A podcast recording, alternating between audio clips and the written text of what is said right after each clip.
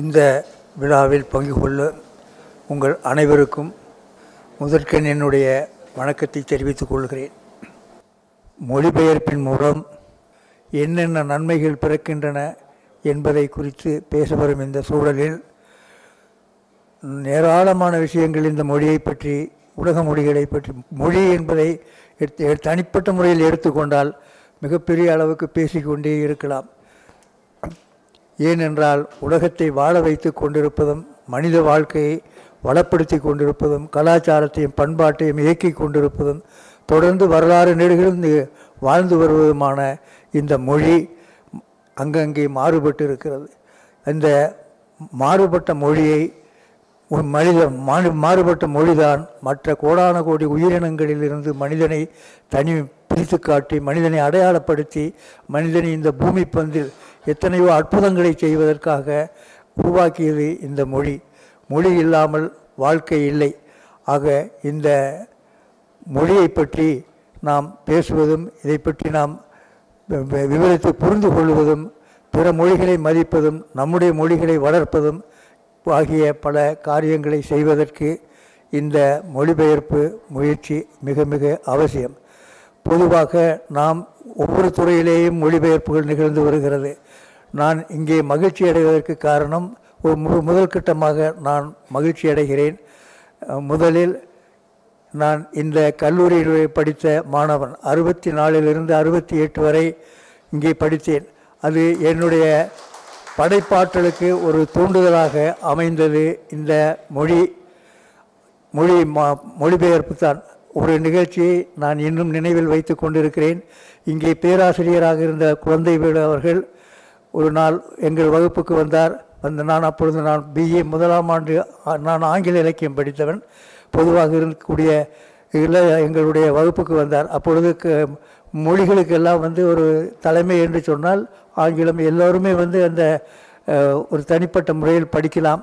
அப்படி வரும்பொழுது தம்பிகளே அவர் இன்னும் சொன்னது இன்னும் நினைவிருக்கிறது.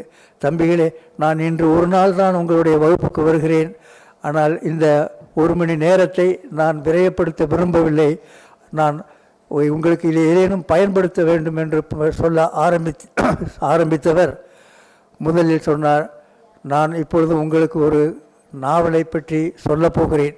சமீபத்திலே நான் படித்த நாவல் அது மொழிபெயர்ப்பு நாவல் அந்த மொழிபெயர்ப்பு நாவலை மொழிபெயர்த்தவர் சுந்தர ராமசாமி நாவலின் பெயர் செம்மீன் மலையாளம் என் மலையாளத்தில் வெளிவந்த அந்த அற்புதமான நாவலை நான் படித்தேன். என்னால் மறக்க முடியவில்லை.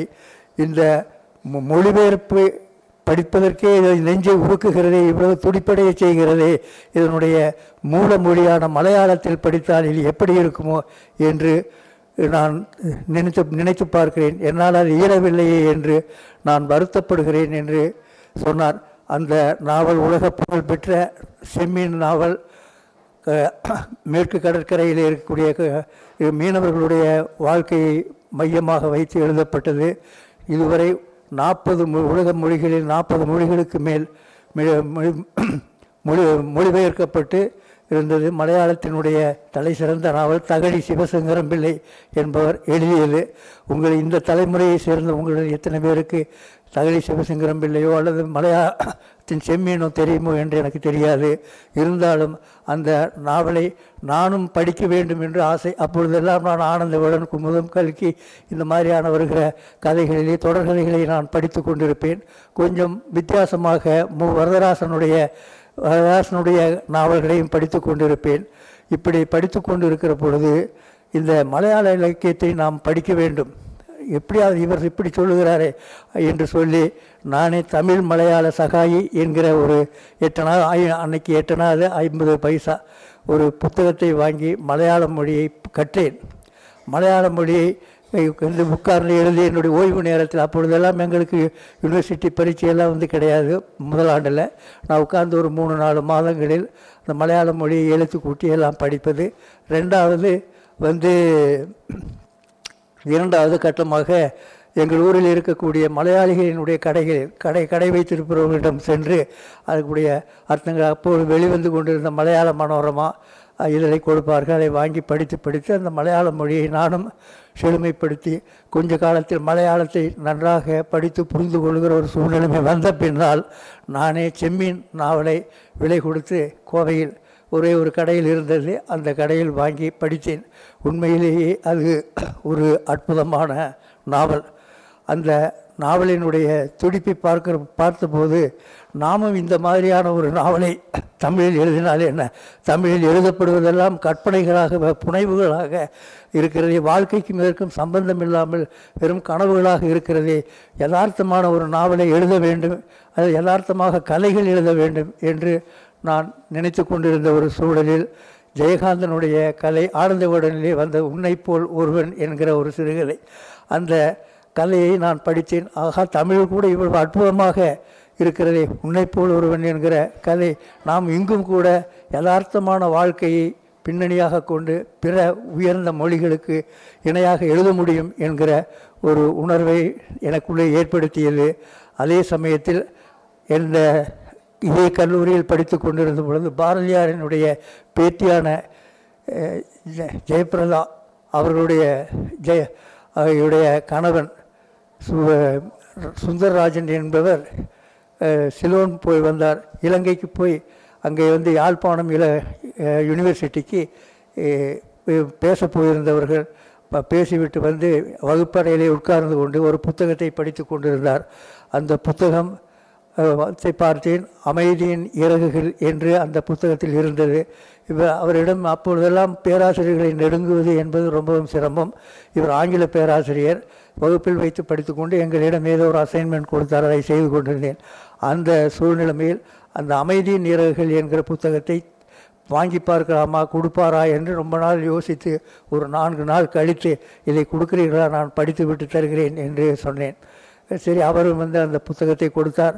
செம்பியன் செல்வன் என்கிற யாழ்ப்பாண பேராசிரியர் அவர் வந்து ஜாகிரபி படித்தவர். அவர் எழுதின அற்புதமான நாவல் சிறுகதை தொகுப்பது அதனுடைய அதில் யதார்த்தமும் கற்பனை லாசா ராமாமிரதத்தினுடைய கற்பனையும் கலந்த ஒரு ஒரு நடையோடு உயிர் துடிப்போடு இருந்த அந்த நாவலை அந்த புத்தகத்தை படித்தேன். படித்துவிட்டு அவருக்கு கடிதம் எழுதினேன்.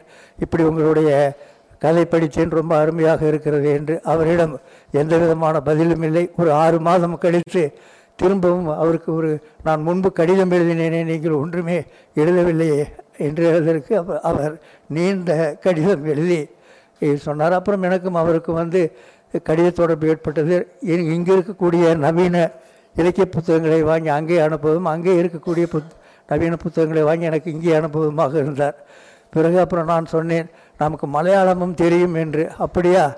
வந்து ஒரு மலையாள கதையை மொழிபெயர்த்து கொடுங்களே. நான் விவேகி என்ற ஒரு பத்திரிகை நடத்தி கொண்டிருக்கிறேன் இலக்கிய பத்திரிகை.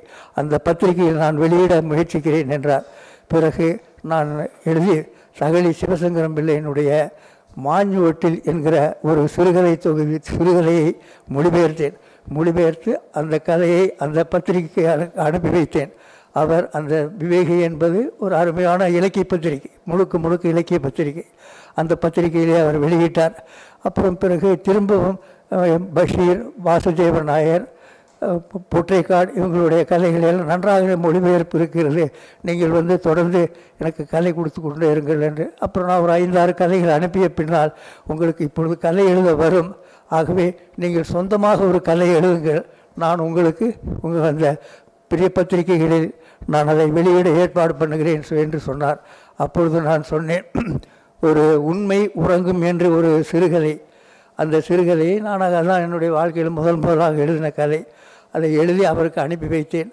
அவர் அந்த கதையை தமிழ் இலங்கையினுடைய மிகச்சிறந்த பத்திரிகையான வீரகேசரியினுடைய வாரப்பதிப்பிலே வெளியிட்டார். வா வாரத்துக்கு ஒரு முறை வெளியிடக்கூடிய அதை வெளியிட்டார். இரவின் பூக்கள் என்று சொல்லி அந்த தலைப்பை கொடுத்தார்.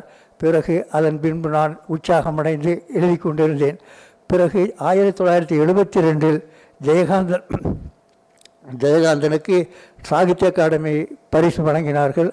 அப்பொழுது ஜெய அங்கே கோ- கோவையிலே வந்து அவருக்கு விழா ஏற்பாடு பண்ணியிருந்தார்கள். அந்த விழாவுக்கு ஜெயகாந்தன் வரவில்லை. ஆனால் அந்த விழாவினுடைய தலைமை வந்து சகலி சிவசங்கரம் பிள்ளையினுடைய தலைமையிலே அந்த கூட்டம் நடைபெறுவதாக இருந்தது. பிறகு என்ன அந்த அந்த கூட்டத்தில் சரி நாம் படி அப்போது நான் இங்கே கல்லூரியை விட்டு அங்கே எம்ஏ படிப்பதற்காக அங்கே செ சென்றேன். அங்கே வந்து க அரசினர் கலைக்கல்லூரியில் இருந்தேன் அதுக்கு ஏற்ற அப்படி இருந்த உட்லண்ட்ஸ் ஹோட்டலில் தான் வந்து எல்லோரும் எல்லாரும் தங்குவாங்க. அப்போ நான் வந்து அந்த கூட்டம் முடிந்த பின்னாடி தகழியிடம் தகழி சிவசங்கரம் பிள்ளையிடம் நானே சென்று ஐயா நான் உங்களுக்கு ஒரு கடிதம் எழுதினேன் உங்களுடைய கதையை மொழிபெயர்த்தேன். ஆனால் நீங்கள் அதற்கு அதை வெளியிடுவதற்காக நான் அனுமதி கேட்டேன். நீங்கள் அனுபவம் கொடுக்கவில்லையே என்று சொல்லி வருத்தப்பட்டேன். அப்புறம் தகழி என்னிடம் கேட்டார் எந்த கதை? எப்போது நான் அதை க உங்கள் கடிதத்தை பார்க்கவில்லையே? என்றார். அப்புறம் நான் சொன்னேன் மாஞ்சுவட்டில் என்று. அப்புறம் அவர் அந்த கதையினுடைய தன்மையை புரிந்து கொண்டார். பிறகு அந்த உள்ளடக்கத்தை புரிந்து கொண்டு பிறகு நான் சொன்னேன் நீங்கள் எங்கே தங்கி இருக்கிறீர்கள் நான் உங்களோடு உரையா உங்களோடு விவாதிக்க விரும்புகிறேன் அப்படி என்று சொன்னேன். அப்பொழுது தகழி சொன்னார் நான் கோவை கீதா லாஜிலே தங்கி இருக்கிறேன் அப்படி என்றார். என்னை நாளைக்கு நீங்கள் வந்து சந்திக்கலாம் என்றார். அப்புறம் அந்த- நேரத்தை கொடுத்து நான் போய் அவர் பார்த்து அவர் கிட்டத்தட்ட ஒரு மணி நேரம் இலக்கியம் பற்றிய ஒரு கண்ணோட்டத்தை அவர் எனக்குள்ளே புகுத்தினார். புகுத்தினார் என்று சொன்னால் முத ஒரு படைப்பாளி இலக்கிய படைப்பாளி எப்படி படைக்கிறான் என்பதை வந்து சொல்ல சொல்லணும்னா முதல் முதல் முதலாக செல்ஃப் ஸ்டடி உன்னை நீயே படித்துக்கொள். நீ எப்படி இயங்குகிறாய்? உன்னை சுற்றி இருக்கிற மனிதர்களோடு நீ எப்படி பழகுகிறாய்? அவர்கள் உங்களோடு எப்படி பழகுகிறார்கள் என்கிற ஒன்றை புரிந்து கொள் பிறகு இந்த சமூக சமுதாயத்தில் இருக்கக்கூடிய மனிதர்கள் எப்படி இயங்குகிறார்கள்? எப்படி வாழ்கிறார்கள்? எப்படியெல்லாம் சிந்திக்கிறார்கள்? எப்படியெல்லாம் நடைமுறையில் இருந்து வருகிறார்கள் என்பதை நீ படித்துக்கொள். அதையும் படிக்கத் தொடங்கு. அதற்கு பின்பு மார்க்சியத்தை படித்துக்கொள். மார்க்சியம் என்பது நான் கட்சிக்காக சொல்லவில்லை. அது ஒரு அற்புதமான சோசல் சயின்ஸ் சமூக அறிவியல். இந்த அறிவியல் ப- படித்து படித்து கொள்ளும் பொழுது உனக்கு எல்லா விஷயமும் வந்து புரியும்.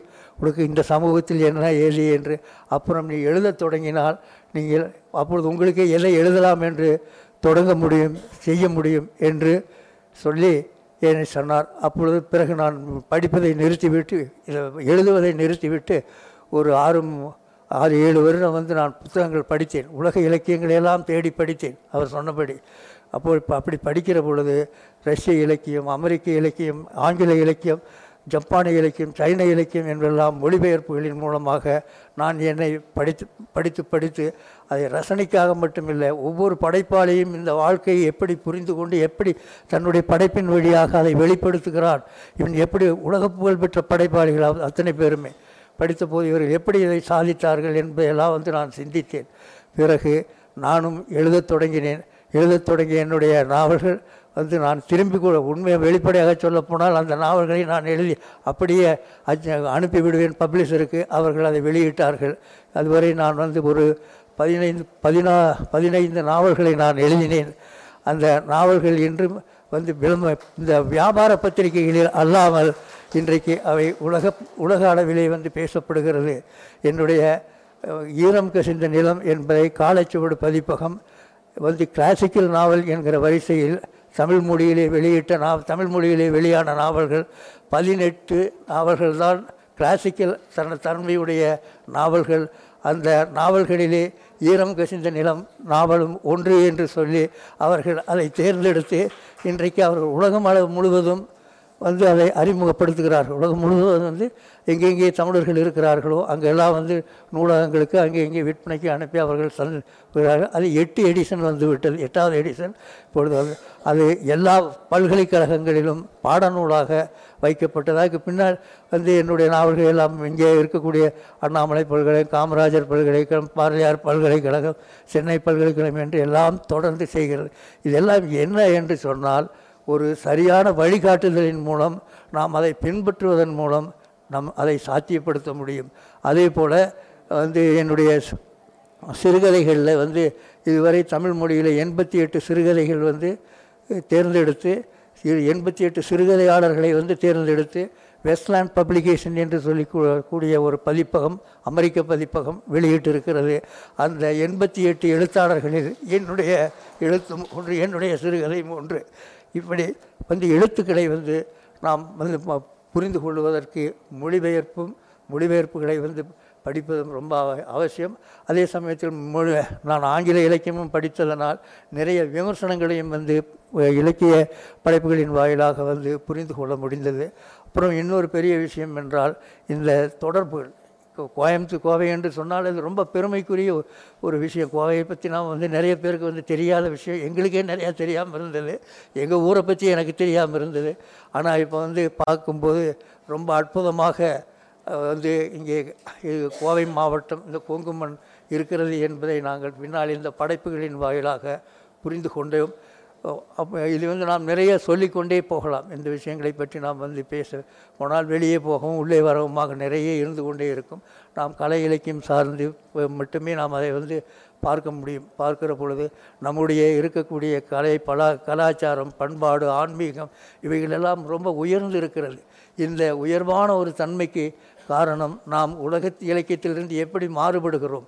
இலியட் எழுதிய ஹோமரையோ ஓடிசியையோ விட்டுவிட்டு அல்லது நம்ம இருக்கக்கூடிய ஐரோப்பிய நா நாகரிகங்களை நாம் வந்து பின்பற்றுகிறோம். அது அமெரிக்க சூழ்நிலைமையில் அமெரிக்க வரலாற்று சூழ்நிலைமையில் அதனுடைய பௌதிக சூழ்நிலைமையில் அது அவர்களுடைய வாழ்க்கையினுடைய வரலாற்றை தீர்மானிப்பதற்கு பொருத்தமாக இருக்கிறது. இந்திய சூழ்நிலைமையில் இந்திய தன்மைதான் அது தனித்தன்மை உள்ளதாக இருக்கிறது. அதை நாம் நேரடியாக நாம் பா- பார்த்தால் தெரியும். இந்தியாவினுடைய மகத்தான தன்மையை கன்னியாகுமரியிலிருந்து இமாலயாஸ் வரையில் நான் ப பயணம் செய்வதற்கான வாய்ப்பும் இந்த இலக்கிய உறவுகளினாலே எனக்கு ஏற்பட்டது. அப்படி வந்து நான் பா பார்த்தபோது மிக அற்புதமான இந்த பூமியில் எத்தனை விதமான மனிதர்கள் அமைதியாகவும் அன்போடும் கருணையோடும் வாழ்ந்து கொண்டிருக்கிறார்கள் என்பதை நான் பார்த்து பார்த்து பிரமித்திருக்கிறேன். எவ்வளவு பெரிய தேசம் இது எவ்வளவு பெரிய ஆன்மீக தேசம் எவ்வளவு க கலாச்சாரத்தையும் பண்பாட்டையும் தனக்குள்ளே வைத்துக்கொண்டு அமைதியாக இந்த உலகத்தில் வாழ்ந்து கொண்டிருக்கிற ஒரு மகத்தான சமூகம். எத்தனையோ இதை பற்றி தான் கார்ல் மார்க்ஸ் ரொம்ப வித்தியாசமாக சொல்லுவார்கள். இத்தனை வேதங்களும் இத்தனை வேறுபாடுகளும் இத்தனை பேதங்களும் இத்தனை முரண்பாடுகளும் உள்ள இந்த தேசம் எப்படி அமைதியாக இருக்கிறது என்று எனக்கு புரியவில்லை என்பார். அதற்கு காரணம் நம்முடைய ஆன்மீகமும் நம்முடைய கலாச்சாரம் நம்முடைய பண்பாடும் நம்முடைய இலக்கியமும் தான். நம்முடைய இலக்கியமான ராமாயணத்தையும் மகாபாரதத்தையும் படிக்கிற பொழுது அங்கே எல்லா வகையான மனித உறவுகளும் அந்த இரண்டு கக காவியங்களுக்குள்ளே இருக்கிறது. அதை சார்ந்து வர வரக்கூடிய அங்கங்கே இருக்கக்கூடிய சிலப்பதிகாரமோ மணிமேகலை எல்லாம் வருகிற பொழுது அவர்களுக்கு ஒரு கண்ணோட்டம் ஒரு ஒரு வாழ்க்கையினுடைய கலா பண்பாட்டை ஆன்மீகத்தை இணைத்து சொல்லுவதற்கான ஒரு தனித்தன்மையையும் நமக்கு வந்து வளர்த்துருக்கிறோம். இந்த வளர்ந்திருக்கிற இந்த ஒரு சூழ்நிலைமையில் இதுதான் நாம் வந்து மேலும் மேலும் வளர வேண்டி இருக்கிறது இந்த கோவை மண்ணிலே தான் முதல் முதலாக மொழிபெயர்ப்பு என்று நான் வருகிற பொழுது ஆர் சண்முக சுந்தரம் என்பவரை பற்றி நீங்கள் எத்தனை பேர் கேள்விப்பட்டிருப்பீர்கள் என்று எனக்கு தெரியாது. தமிழில் தமிழில் யதார்த்த நாவலை எழுதிய அவர் நாகம்மாள் சட்டி சுட்டதை மாயத்தாகம் போன்ற அற்புதமான நாவல்கள் எழுதினவர் கோவையைச் சேர்ந்தவர் தான் அவர்தான் வங்காள மொழியில் இருக்கக்கூடிய கரம்சந்திர சேட்டர்ஜி போன்ற பக்கிம் சந்தர் போன்றவர்களுடைய வங்காள நாவல்களை வங்காள நாவல் தான் முதலில் யதார்த்த நாவல்களாக இருந்தது. நவீனத்தன்மை அடைந்த பொழுது நவீனமான யதார்த்தமான நாவல்களை எழுதத் தொடங்கியது வங்காளம். அந்த வங்காளத்திலிருந்து இங்கே இருக்கக்கூடிய இவர் ஆர். சண்முக சுந்தரம் என்பவர் அதை மொழிபெயர்த்தார். அதற்கு அந்த மாதிரியான யதார்த்த இலக்கியம் வளர வேண்டும் என்பதற்காக வசந்தம் என்ற ஒரு பத்திரிகையும் அவர்கள் தொடங்கினார்கள். அவருடைய திருஞான சம்பந்தம் என்கிற அவருடைய சகோதரன் அவரும் சேர்ந்து இந்த கோவை மாவட்டத்திலே தான் இந்த முதன் முதலாக இந்த விஷயங்களை செய்தார். கானா சுப்பிரமணியம் கூட ஆர். சண்முக சுந்தரத்தை தான் குறிப்பிடுவார். முதல் முதல் யதார்த்த நாவலை வந்து நாவலாக எழுதியவர் என்று சொல்லி பெருமை பெருமைப்படக்கூடிய அளவுக்கு வந்து இங்கே இருந்தது. இங்கே இருக்கக்கூடிய பல வகையான தன்மைகள் இங்கே வந்து ஆறு ஆய்வுகளாகட்டும் கல்லூரி ஆகட்டும் எல்லாமே கல்வித்துறை எல்லா துறைகளுமே வந்து ரொம்ப வளர்ந்துருக்கு. அதுக்கு காரணம் இந்த மொழிபெயர்ப்பு இந்த கோவை மாவட்டம் எல்லா வகையான துறைகளிலுமே வளர்றதுக்கு காரணம் அதனுடைய இந்த மக்களுடைய பண்பாடும் அந்த விரிந்த மனமும் அந்த ஆர்வம் தான் வந்து இன்றைக்கி இவ்வளோ தூரம் வந்து வளர்ந்து இன்றைக்கி இந்தியாவிலேயே முதன்மை மாநிலத்துக்கு ஒரு முன்னோடியாக வந்து இருந்து கொண்டிருப்பதை நாம் வந்து பார்க்கிறோம். இந்த இப்போ மாதிரியான பல அருமையான விஷயங்களை கொண்ட இந்த இதற்கு காரணம் இந்த மொழியினுடைய வளர்ச்சி தான். மொழியை நாம் வளர்த்திருக்கிறோம். மொழியை நாம் புது புது மொழிகளை பார்க்கிறோம். இன்றைக்கு நீங்கள் பார்த்தீங்கன்னா கோயம்புத்தூரில் தான் எல்லா வகையான விஷயங்களும் இருந்துக்கிட்டு இருக்கு. இன்றைக்கி அவ்வளோ பார்த்தீங்கன்னா கல்வித்துறை சார்ந்த விஷயங்களில் மொழியிலே எல்லாவற்றிலுமே முதன்மையாக நின்று இன்றைக்கு வந்து நிறைய படைப்பாளிகளை உருவாக்குகிறோம். அவர்களை நாம் அடையாளம் கொண்டு கொண்டு இந்த மண் சார்ந்த இலக்கியத்தை நாம் எழுத வேண்டும். இன்னும் நாம் பொழுதுபோக்கு இலக்கியங்கள் என்று எல்லாம் எழுதாமல் இந்த மண்ணிலே வாழ்கிற மாற்றங்கள் இந்த மண்ணிலே நிகழ்கிற மா மாற்றங்களை இந்த பண்பா அந்த பண்பாடுகளை சுமந்து கொண்டு அதை மேலும் மேலும் செழுமைப்படுத்தி கொண்டு வாழ்கிற இந்த மனித சமூகத்தை இந்த இந்திய மக்களுடைய வாழ்க்கையை நாம் வந்து படம் பிடிக்கணும்னா வந்து இந்த இந்த மாதிரியான இலக்கியங்களை நீங்களும் படைக்க முடியும். உங்களுக்கும் இருக்குது நம்முடைய முன்னோர்கள் நம்முடைய சகோதரர்கள் நம்முடைய பாரம்பரியம் எல்லோருமே வந்து அற்புதமான மனிதர்கள். கலாச்சாரமும் பண்பாடும் மனித நீதியும் தர்மமும் உள்ள இந்த ஒரு மாபெரும் சமூகத்தை பற்றிய கதைகள் எத்தனையோ இருக்கின்றன. அந்த கதைகளை எல்லாம் பதிவு செய்ய வேண்டும். நம்முடைய கற்பனைகளை விட இந்த யதார்த்தங்கள் ஆன்மீக ரீதியாக மகிழ்ச்சியை அளிக்கக்கூடியவை என்பதையும் நான் தெரிவித்துக் கொள்கிறேன். இதை பற்றி நாம் பேசிக்கொண்டிருந்தால் நிறைய வந்து பேசிக்கொண்டே போகலாம். மொழி என்பது என்ன என்று சொன்னால் இந்த மக்களுடைய மொழி மக்களுடைய மொழியை இலக்கியமாக்கும் பொழுது உள்ள விஷயங்கள் வந்து ஒரு சிக்கல் உண்டு. ஒரு மொழி மாற்றம் செய்யும் பொழுது மக்கள் பேசுகிற மொழி சவுண்ட் அண்ட் சென்ஸ் என்று சொல்லுகிற போது உணர்ச்சியும் பாவமும் தனித்தன்மை உள்ள அந்த சொற்களினுடைய துணியை இன்னொரு மொழியிலே மொழிபெயர் கொண்டுட்டு வர முடியுமாங்கிறது ஒரு அதே மாதிரி இன்னொரு மொழியிலே இருக்கக்கூடிய சவுண்ட் அண்ட் சென்ஸ் அந்த அந்த ஆத்மார்த்தமான ஒரு விஷயத்தை இந்த மொழியிலே கொண்டு வர முடியுமா என்ற ஒரு கேள்வி நமக்கு இருக்காது ஒரு சிக்கல் தான் அது நம்ம முடியாது. ஆனாலும் கூடுமானவரை அந்த மொழியினுடைய சவுண்ட் அண்ட் சென்ஸ் அந்த பாத்திரங்கள் அந்த சித்தரி சித்தரிப்புகள் இவைகள் எல்லாம் வந்து ஒன்றா இணைச்சி பண்ணணும். டிக்ஷனரியை வச்சு கொண்டு அதை படிப்பதை விட இரண்டு மொழிகளிலேயுமே நல்ல பயிற்சி இருக்கணும் எந்த மொழியில் நாம் மொழிபெயர்க்கிறோமோ அதுவும் எந்த மொழியிலிருந்து பெயர்க்கிறோமோ அதையும் இந்த இரண்டு மொழிகளிலேயும் ஒரு எழுத்து பயிற்சி இப்போ வாசிப்பு பயிற்சி இருக்குமே ஆனால் இந்த மொழிபெயர்ப்பை சிறப்பாக செய்ய முடியும். மொழிபெயர்ப்பை மொழிபெயர்ப்பு என்று சொல்லி கண்டுகொள்ள முடியாத அளவுக்கு வந்து அற்புதமாக செய்ய முடியும். என்னுடைய நாவல் இன்னொன்று ஒரு குறிப்பிட்ட விஷயத்தையும் இதை சம்பந்தமாக சொல்லுகிறேன். அஹ், பேராய் என்று சொல்லி ஒரு நாவல் எழுதினேன். இங்கே இருக்கக்கூடிய இருள சமூகம் அதாவது நம்முடைய மேற்கு தொடர்ச்சி மலை பகுதியிலே வாழ்ந்து கொண்டு இருக்கக்கூடிய இருள சமுதாயத்தை முன்பு இது பண்ணி நான் ஒரு நாவல் எழுதினேன். மணிய பேராய் என்று. அந்த நாவல் மலையாளத்திலே மொழிபெயர்க்கப்பட்டு ஆலி ஆலி பப்ளிகேஷன்ஸ் என்பது வெளியிட்டது. அதை வெளியிட்டதை நிறைய பேர் படித்தார்கள். ஒரு விமர்சகர் அதை பற்றி ஒரு கருத்தை சொன்னார். என்ன கருத்து? மலையாள கிரிட்டிக் சொன்னார். மலையாள மொழியில் இது போன்ற ஒரு நாவல் மிக மிக குறைவாக இருக்கிறது. இதை போன்று ம எழுதுவதற்கு மலையாளத்தில் ஆட்கள் குறைவாக இருக்கிறார்கள். ஆனால் எழுதப்பட்ட நாவல்களில் இது வந்து மிக அருமையானதாக இருப்பதோடு மட்டுமல்லாமல் மொழிபெயர்ப்பாக நல்ல மொழிபெயர்ப்பாகவும் இருக்கிறது. ஆகவே இந்த நாவலை நாம் மலையாள நாவலாகவே கருதுவோம். இதை வந்து தமிழ் நாவலாக கருதுவதை விட என்று சொல்லி அந்த ஒரு கருத்தையும் அவர் விமர்சனம் விமர்சனம் செய்தார்.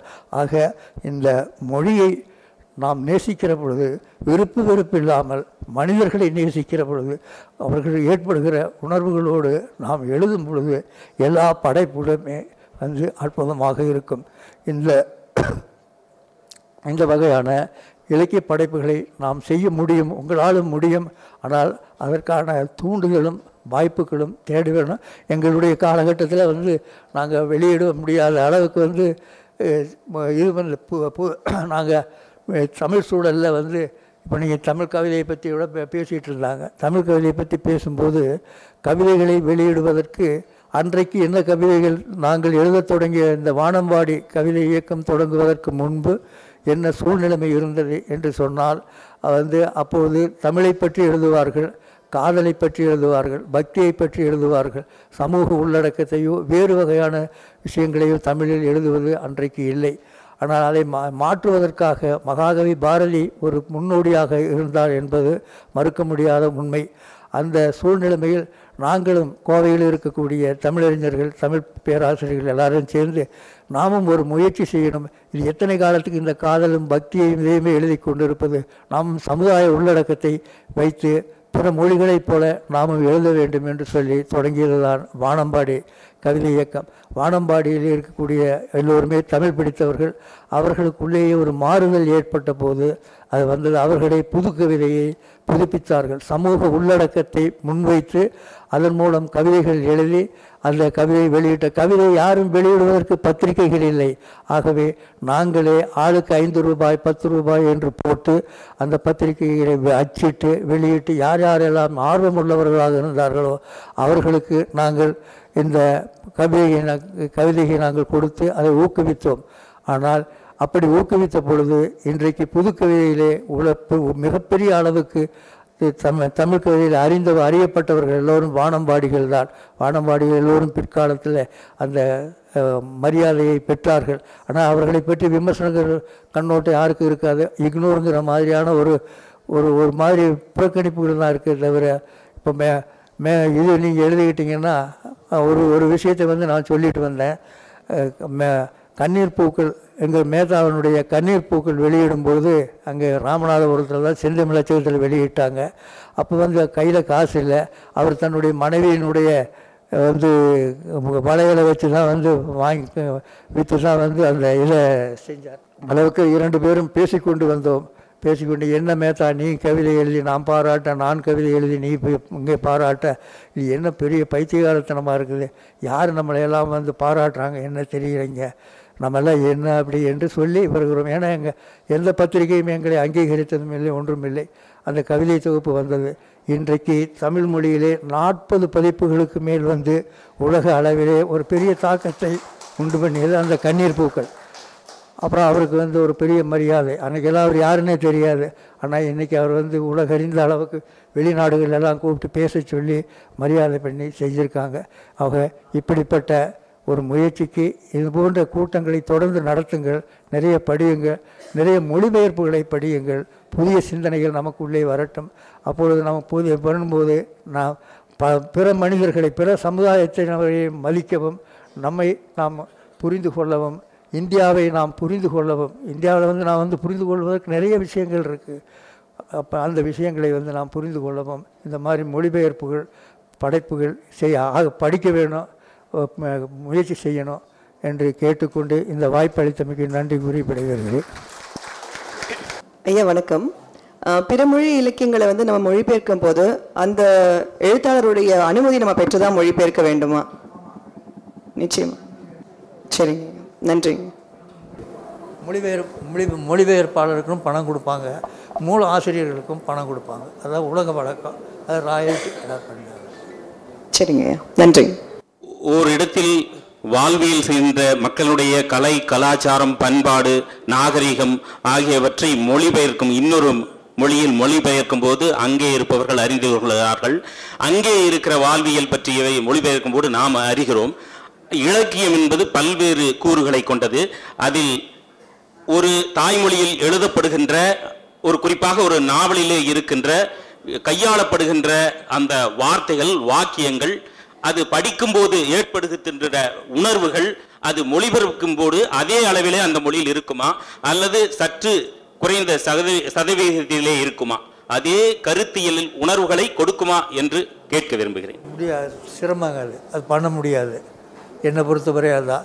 நீங்கள் உதாரணமாக ஒரு சைக்காலஜி படி எழுதன்னா புத்தகம்னு சொல்கிறீங்க புத்தகம்னு நீங்கள் படிக்கிறீங்க. எழுதுகிற நான் புத்தகத்தினுடைய அளவு என்ன ஏதுன்னு எனக்கு ஒரு புத்தகத்தை பற்றி ஒரு மதிப்பீடு ஒரு கணிப்பு இருக்குது உங்களுக்கு ஒரு புத்தகத்தை பற்றி ஒரு கணிப்பு இருக்குது இது மாதிரி ஒவ்வொரு உணர்வுகளும் ஒவ்வொரு இதுவும் வந்து கொஞ்சம் கொஞ்சம் வித்தியாசப்படும். அது த- தப்புன்னு இல்லை. ஆனால் கூடுமானவரை ஒன்றோடு ஒன்று இணைந்து இருப்பதற்கான சாத்தியங்களை பண்ணணும். அதுக்கு நாம் விருப்பு வெறுப்புகளை தவிர்த்து படித்தோம்னா அந்த உணர்வுகளை வந்து நாமளும் உள்வாங்கி கொண்டு கிட்டத்தட்ட மூலப்படைப்போடு இணைஞ்சு போக முடியும். நன்றி ஐயா. இப்போ நீங்கள் மலையாளத்திலிருந்து தமிழிலும் தமிழிலிருந்து மலையாளத்திலும் சில சிறுகதைகளை பற்றி எழுதியிருக்கிறீர்கள். உங்களுக்கு அந்த இரண்டு மொழிகளிலும் கைதேர்ந்த மொழி உணர்வு இருந்ததனால் எழுதினீர்கள். ஆனால் மற்றவர்களுக்கு அதே அளவு இருந்தால் மட்டுமே ஒரு அந்த கருத்தியலை அப்படி அப்படியே இன்னொரு பக்கம் கொண்டு சேர்க்க முடியும். ஆக அந்த இரு மொழிகளிலுமே கைதேர்ந்தவராக மட்டுமே இருக்க முடியுமா மொழிபெயர்ப்பாளர்கள் அதை முயற்சி பண்ணணும் முயற்சி பண்ணால் ஆனால் நாம் வந்து மூலமொழி மாதிரியே பண்ண முடியாது. இன்னொன்று பண்ண முடியாது. இப்போ நீங்கள் வந்து நான் சொன்ன செம்மீன் நாவலை வந்து பண்ணும்போது தமிழில் பண்ணும்போது அது வேறு விதமான தொனிப்பொருள் தான் வரும். ஆனாலும் அதனுடைய மனித அதில் வருகிற மனிதர்களுடைய உயிர் உயிர்ப்புத்தன்மை அந்த உ- உயர்வான கருத்துக்கள் எண்ணங்கள் அதெல்லாம் வந்து கிட்டத்தட்ட நாம் அதுக்கு நெருக்கமாக போகலாம். ஆனால் அந்த மொழியில் இருக்கக்கூடிய ஒரு அந்த தொனிக்கும் அந்த உணர்வுக்கும் வந்து வேறு விதமாக தான் இருக்குது. அந்த மொழியில் அந்த மொழியை வந்து அந்த குறிப்பிட்ட சொல்லை சொல்லும் போதும் உச்சரிக்கும் போது ஏன்னா சவுண்ட் அண்ட் சென்ஸில் இருந்து தான் ஒரு மொழி வந்து பிறக்குது. அப்போ அது காரணம் என்னன்னா அது அனுபவத்திலிருந்து அந்த மொழி உருவாகிறதுனால அது அதனுடைய தனித்தன்மையோடு தான் இருக்கும். ஆனால் அது ரொம்ப பெரிய வித்தியாசம் இல்லை. ஒரு புரிதலுக்காக தான் நான் சொன்னேன். நன்றி ஐயா. மகிழ்ச்சி.